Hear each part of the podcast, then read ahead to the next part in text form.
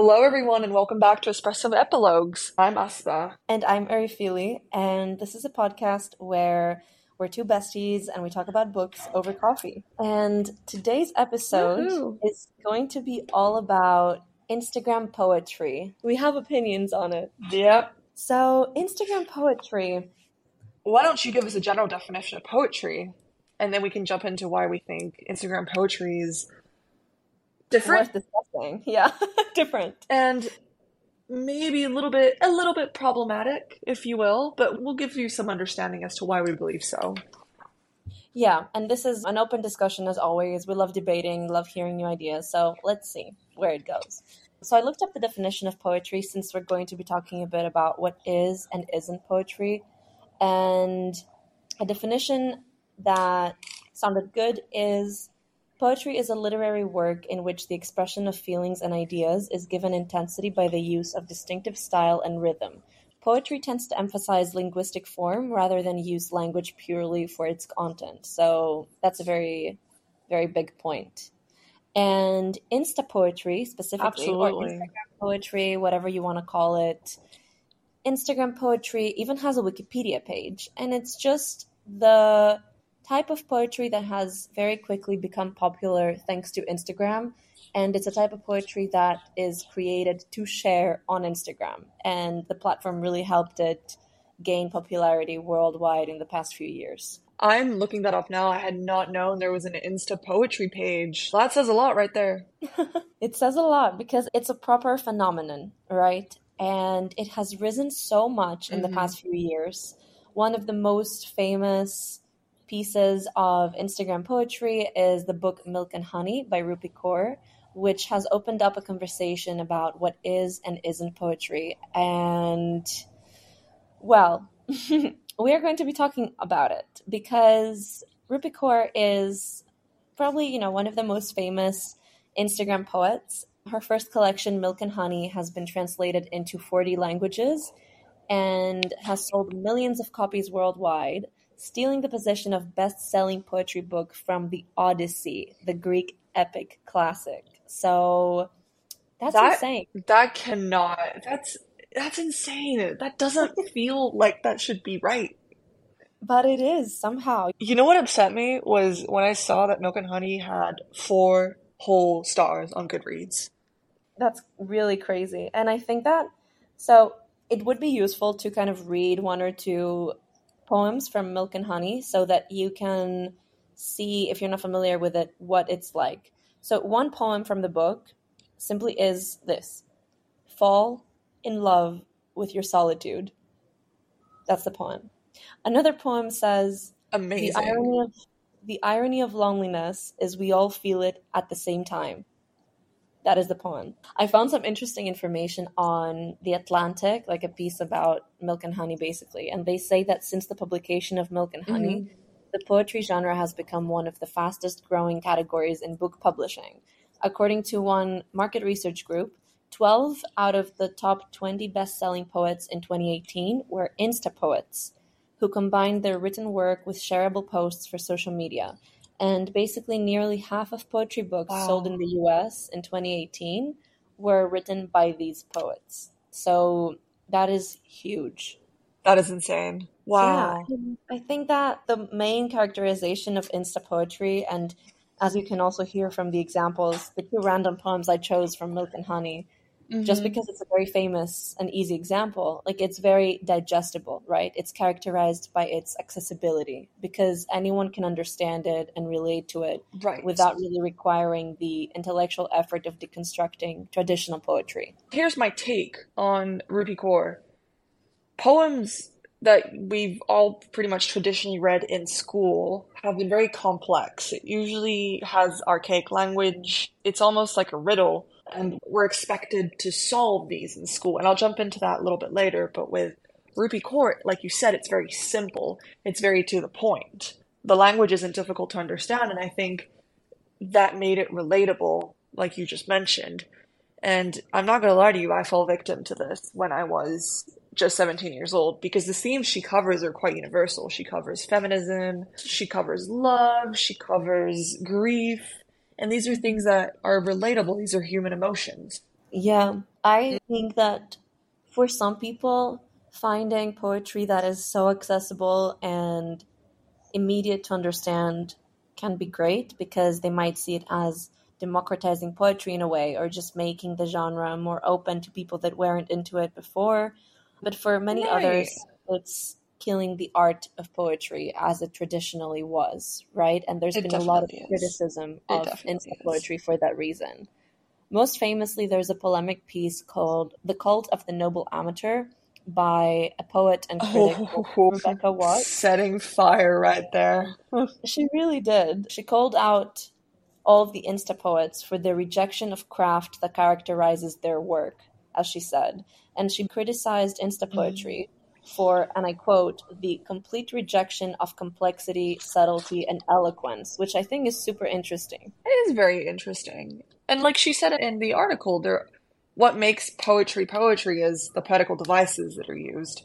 And insta poetry uses, if any, will use the very basic ones, which are the forced rhymes and the interesting spacing to give it that aesthetic. I think people are leaning toward that aesthetic, that pleasing, very few sentences Absolutely. toward one side of the page and the hand drawn sketch. Absolutely. yes it's simple. Yes it's appealing. Right. And like if you if you do leaf through instagram poetry's publications if you if you see them on paper they are quite appealing i'm not going to lie to you. There's some interesting choices some pages left blank some pages colored some drawings that are very vague but some of them are pretty good. Some of them are just not it and my point is it kind of begs a question of like are we appreciating this because it's aesthetically pleasing because that would mean that that is giving very much our generation's constant will to look for something that fits toward an aesthetic, right? Mhm. We're always trying to categorize stuff into certain things. Yes, so true. And I find it really interesting that Rebecca Watts said that Insta poetry is rejecting complexity, subtlety, and eloquence completely because these things are such traditional characteristics of poetry, right? Like poems tend to be complex or Mhm. subtle or eloquent. And I mean, for me, I absolutely love poetry, and I think that the subtlety is one of the nicest parts. I think getting to deconstruct a poem and to dive more into it and find out what the poet was trying to convey in very creative ways is what Mhm. makes consuming poetry so interesting, right? And it's true that insta poetry completely takes that away because if you just read a poem that is fall in love with your solitude, well, I like that is it. And I read a very interesting quote on Vice that said Mm-hmm. that basically Insta poetry makes people feel like they've connected with something while scrolling on their feed. And most people don't have the time to dissect poetry when scrolling social media. But feeling like they just quickly connected with something in some way can just give them that spark of gratification. They're like, oh, I like this. Oh my I get what it's saying and I like it and keep scrolling, you know? That's even worse. You know, that's feeding into our constant need of serotonin and our need of instant gratification. Yes, absolutely. Like dopamine. Oh, I don't like that. Yeah, I don't like that at all. Exactly. Who is your favorite poet? Well, that's a great question. I personally am very fond of French poets. I would say my favorite is Victor Hugo. I'm hmm head over heels madly in love with Arthur Rimbaud's poetry too. Something about Victor girl. Hugo's is so beautiful, and I'll dive into that in a second, right? What about you, Ari? So Arthur Rimbaud is a classic. Love his writing, always have. And I also really like Emily Dickinson. Mm-hmm. I'm so glad we did this because I rediscovered some beautiful poetry. Like yesterday, I was writing this, I was in tears. I was like, "This is so beautiful." I know. And I so I have these two screenshots in my camera roll. One is the Rupi Kaur poem that I screenshotted to bring up on this episode, and another one is an Emily Dickinson poem, which I could read out just to emphasize the huge gap between one type of poetry and the Mhm. other. So the Rupi Kaur poem I have is Fall in Love with Your Solitude. And I'm kind of trying to pause there because, you know, she skips a line where I'm pausing. And then I have an Emily Dickinson poem that I think is beautiful and kind of shows how extremely different it is. So it goes Hope is the thing with feathers that perches in the soul and sings the tune without the words and never stops at all. And sweetest in the gale is heard, and sore must be the storm that could abash the little bird that kept so many warm. I've heard it in the chillest land and on the strangest sea, yet never in extremity it asked a crumb of me. I think that is really just short, sweet, simple, smooth, like I did not mean for that all to be an alliteration, but I, I love it, and it's. I mean, it's it feels a lot more like art. It certainly does. I completely agree with you. What other mm-hmm. poets do you like? Have you discovered any new poets that you've been reading, or have you been reverting to the French poetry we would read in high school? I really do love French poetry, and I think that poetry is one of those genres that are, I think, they lose a lot of their creativity when you translate them, unfortunately, because they rely so much on very specific use of language. So I have read translated Rimbaud poems, but it's very different. And just imagine how much beautiful poetry we're missing out on just because we don't speak, you know, more than however many languages. I feel like there's always something to be unlocked. There's so many poems to discover. Certainly. But yeah, I mean, I really like a poem that makes you feel something. And I think that Insta poetry somehow does that, but at a very superficial level. Mm-hmm. What do you think? That's a great point, Erin. I'm so glad you read that piece. I want to I want to read you mine, but yes, on second thought, I'm not going to because it makes me cry. So I will just no. tell you the title of it, and I will actually have you read that on your own. And for the readers too, you can read that on your own time. Oh, it's a Victor Hugo poem. In French, it's Demain dès l'aube. Let me find out in English what it's called. It's called Tomorrow at Dawn, and it's a poem he wrote as an homage to his dead daughter and his yearly pilgrimage to her tomb, her tomb, and it is so beautiful and so sad at the same time that I'm not going to read it. Even the thought of it right now is bringing me to tears. So I will move on, talk about something pleasant to cheer myself up. But kind of like you were saying, Ari, I want to do the exact same comparison. And for me, I'm not going to use a Rupi Kaur one. I'm going to use another Instagram poet called. Have you heard of Amanda Lovelace? Oh yes, I have. Very similar aesthetic. It's very simple. The spacing is also something that's just very common amongst these Instagram mm-hmm. poets. Mm-hmm. We'll get a hold of this one. So this one is called Women Are Some Kind of Magic. And I will pause very briefly to indicate when there is a spacing in this poem. Bear with mm-hmm. me.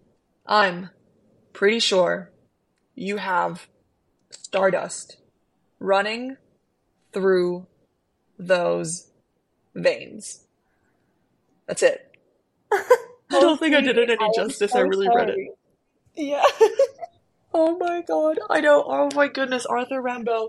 And let me contrast that just quickly with I'm completely infatuated with Mary Oliver lately. I've just discovered oh, Mary her. Oliver, and that's shameful of me. But let me read you. She's oh my goodness, Mary stunning Oliver work. Reminds me read this like, one. You know, all the beautiful things in life oh my goodness, exactly. She just she she gives life to everything. She, she makes really me does. she appreciates absolutely everything, whether it's a stone or a cloud. There's just so much beauty and love, and this is what I want engulfed on a daily basis in this this love and this beauty, this appreciation for what's around us. Well, hear this that. one.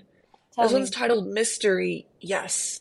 And it goes, Truly, we live with mysteries too marvelous to be understood. How grass can be nourished in the mouths of the lambs, how rivers and stones are forever in allegiance with gravity. While we ourselves dream of rising, how two hands touch and the bonds will never be broken, how people come from delight or the scars of damage to the comfort of a poem. That is so beautiful. And that's not even finished. I just wanted to give you a glimpse of Mary Oliver's work. That's so beautiful. I really love so, Mary wait, Oliver. Let's talk a little bit about what makes good poetry good, in case our listeners are wondering. Why is Instagram poetry not up to the standard of which we think these two poems we both read are. What would you say makes poetry good for you as a reader? It has to do with, for one, poetic devices are big for me, such as the use of imagery, the use of emotion, poetical devices in the sense of are there any metaphors used? Are there rhymes used? Are there any descriptive adjectives that have correlation to one another? I'm not sure what this is called, but when there is a subtle contrast in the poem where you don't yeah. expect it. And I find that a lot of poems just have a lot of contrast between two polarities. And they're not like immediately obvious, but as you mm-hmm. read, it just sort of draws you from one side to the other and constructs this more right. whole image. And I think that's very interesting when you encounter it as a reader. Agreed. Oh, that's very beautiful, Ari. I think isn't Arthur Arthur Rimbaud is beautiful. Just does that with such ease. And yes. so does Mary Shelley. Mary Shelley oh, has some beautiful poetry. She can do the contrast and, and make you feel it. It's amazing how these poets can convey messages so well. I also feel like, as we're speaking about all these old poets, I don't know if this is true, but I feel like for modern poets that don't have this insta poetry style and that still rely on that complexity and subtlety and eloquence that we spoke about, the huge rise of insta poetry seems like it democratizes poetry and it does for sure to a big extent but i think that it also gets yes. everyone used to reading such digestible accessible poetry that then people that are still kind of doing the craft as it used to be don't find the readership they're looking for as easily i mean i imagine you know because social media has made it so that if your poem is not readily digestible and immediately ready to understand and like on someone's Instagram feed, you're not going to put in the effort and you're mm-hmm. going to scroll past. And so all of these poetry books and publishers are really pushing that very accessible type of poetry. And I just wonder if that is hindering us from finding out all of these other modern poets that are writing in, you know, the more traditional poetry style. Mhm it upsets me in a sense because the Instagram poetry is going to be used for social media, right? These are going to be using people's captions. Yeah, well, I think it would be great to mention the Vice experiment we spoke about before recording. So, Ari, I would love for you to explain that. It was such a great article. So, this is really a wonderful example of what is up with Insta poetry. So, while doing our research for this podcast episode, we stumbled upon a Vice article of a journalist, I don't remember the name, unfortunately, of a journalist that did an experiment to see if anyone without any talent in writing poetry could become a famous insta poet because it certainly seems like it right so certainly does what they did was they created an instagram account and they started posting tons of little insta poems, you know, in that style that we mentioned.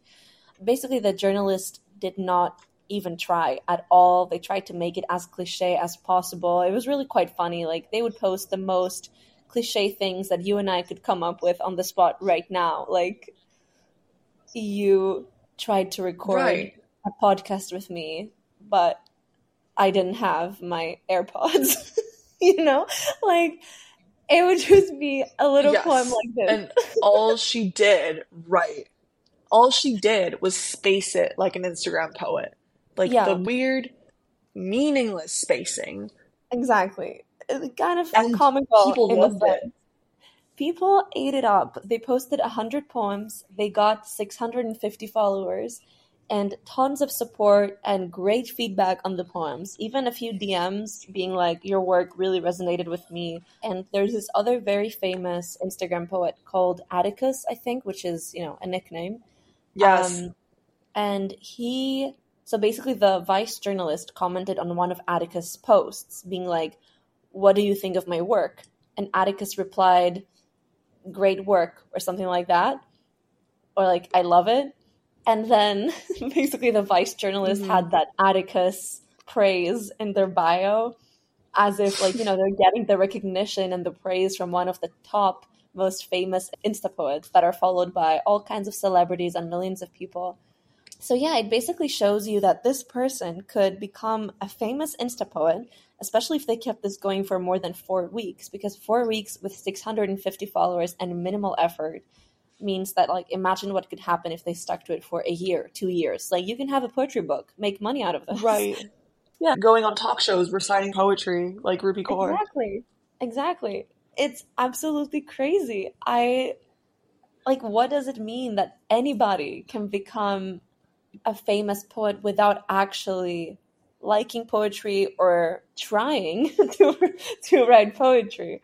It's kind of crazy and it's so different from what poetry used to be, which was very much not a a very accessible medium in the sense that it's honestly quite difficult to write a genuinely good poem. Like not everyone could do it. And now it right. feels like it's completely the opposite. And I just wonder if that's good or bad. Can I give you my double edged sword take on this? Please do. I absolutely agree with what you have to say.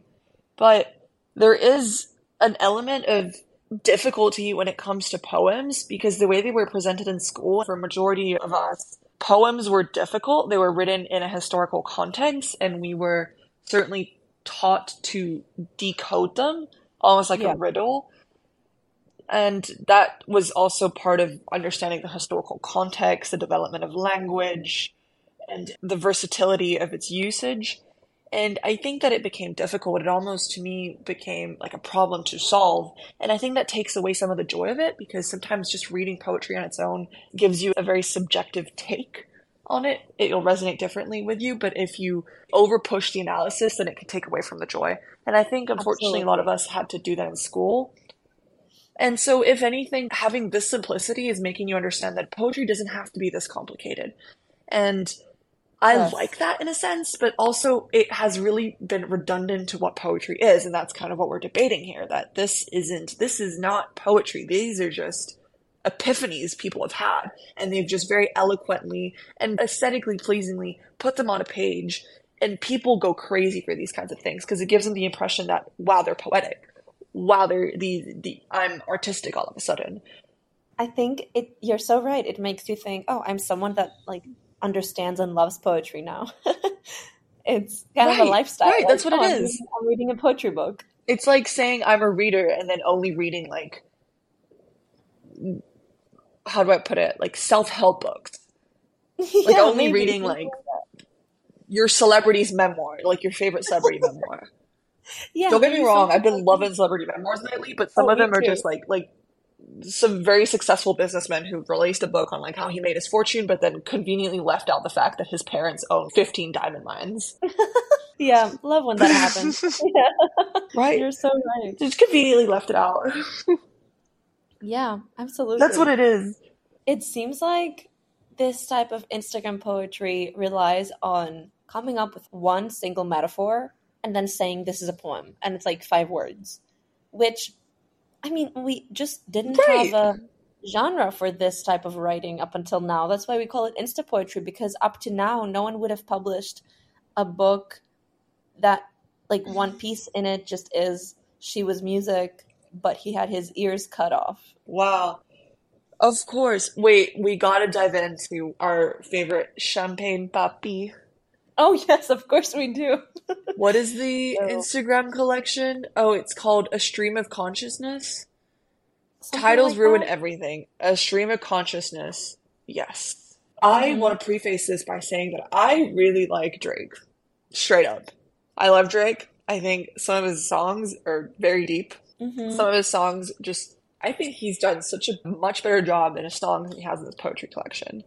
yeah. I think that it's easy to go from musician or songwriter to Instagram poet when you see how much these poetry books are selling. So, what do you think of Drake's poetry book? I've only seen a couple of poems that I think you sent me, and they definitely fit under the Insta poetry category. I think what he does best is he's really good at throwing out his thoughts and people just worshiping whatever he has to say. And there maybe a couple poems that I'm like, oh wait, this is pretty good. But the rest of them is quite disappointing because this really isn't poetry. This is a sentence. Right? it's a, sentence. sentence. And he's just saying stuff like, those guys are so burnt out, you can smell it from here. It's a sent that's a text message I would send you, Ari. That's not yeah, poetry. Genuinely, that is a text message. You can all That tell is- me this is poetry. this reminds me of the whole general what is and isn't art debate and the like I could do that sort of things that people say when they look at modern art, which is a whole different issue to get into. I don't think we should address that whole Certainly. debate here. But I, as you know, and our listeners don't know, I'm an art historian by training. Like I have an art history degree. And that is always something that interested me so much like why people what what do we consider art? The whole passion people have around what is and isn't art and i completely get it.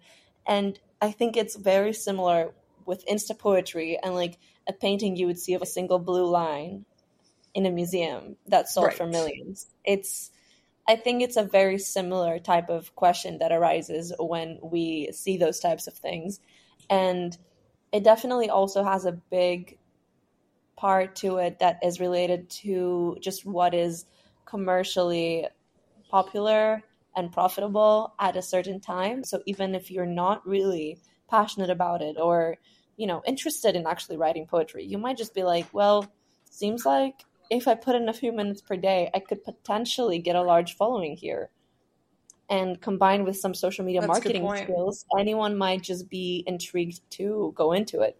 People love scrolling social media when they get a dopamine fix from it. And if it takes too much effort, you're just not going to keep scrolling and engaging. That's why you're not scrolling on one of these apps that summarize books or scrolling Mhm. on the Kindle app and reading a book when you would be going on social media because social media is such an instant dopamine fix. And anything that allows you to get that, such as like funny TikToks or Insta poetry that you feel like you relate to on your timeline very easily and that strikes a chord with you in some way, is likely to do well with the algorithm. I think Drake's. It's also just looking at the color he used on his book. Like that's a very popular color, I think nowadays. Also, just the title, the way it's positioned, is so sloppy. But at the same time, I think I don't think I've seen anything like that before. And I think only a person with a following like Drake's can pull it off. So it really has to do with status at this point too. Yeah, I guess so to that extent, where it's just like one sentence, one verse, one single statement, and you try to pass it off as poetry. Yeah, I think Mhm. that there are definitely some limits. It just also the content of it is just just not I'm not a fan of it. Some of it's quite offensive, to be honest with you. Like he really the real themes here are money, women, and fame. Sometimes he'll just bluntly say, It's always some unemployed hoe getting on my nerves. That's a Oh my god. that's a poem. That's a poem? end quote. Wow. Art. That's an actual poem in his book. I know. Damn. And like you said, art is subjective, but there is a specificity to art. It's definitely it's a big question and I know everyone has opinions on it. I think that it's also that insta poetry often speaks of social justice issues that are so important. And it uses words to just convey some statements and feelings around these topics. And they're very shareable Right. statements and they are also very relatable. And when something speaks to us like literature and same with poetry when we feel like it speaks to us in some way we're so keen to share them or want to see more of that. And i just think it's a big case of all of this. And insta poetry also more easily speaks to readers than you know these like big paintings of one single line. It does have a big True. relatable element to it. But i think it's a different audience that enjoys insta poetry and that enjoys the kind of poetry that you have to deconstruct That's a good point. Wow, that's a lot of food for thought for you there. a modern poet that i love is dakota warren i think she is great Oh, love everything she does Dakota. dakota warren we love you She is a deity. I would love to interview Dakota. That would be a dream come true. It would be a dream to have this Rich. deity on our podcast. Yes, her poems have such great imagery and emotion and such a great unique style. And you do feel like you have to work for them a little bit. There's definitely maybe a more rewarding type of gratification that you get when you feel like you have to work a little bit to fully understand a poem in its entirety. And I love that. It definitely is, and it's also nice when you actually have a poet who understands structure poet, who understands sonnet, who understands rhymes, and who aren't forcing it on you. It kind of flows to them, and that takes a great amount of work and talent. And like you said, give you that vivid imagery that you so very much crave when you're reading a good poem. Yeah, you kind of want to immerse yourself in it, right? To get lost in a poem. And that is the kind of writing that stays with you. Certainly. So if you're listening uh, to we'd love to hear your opinions as well. Feel free to reach out to us on social media at Espresso Epilogues on Instagram. We post just book memes there and also have a TikTok and would always love to hear from you. We're so open to everyone's opinions and thoughts on this topic because I just genuinely think it's so interesting and it's very intriguing to see how it's evolving in our culture. Absolutely. And don't be shy, leave us a comment. Love to hear any recommendations. That always helps us broaden our horizons too. And we hope you enjoyed this episode. It's been great. Ari, I really enjoyed our discussion today. Me too. I really did. Really loved it. Thank you so much for listening and stay tuned for our next episode. Take care, y'all. Bye.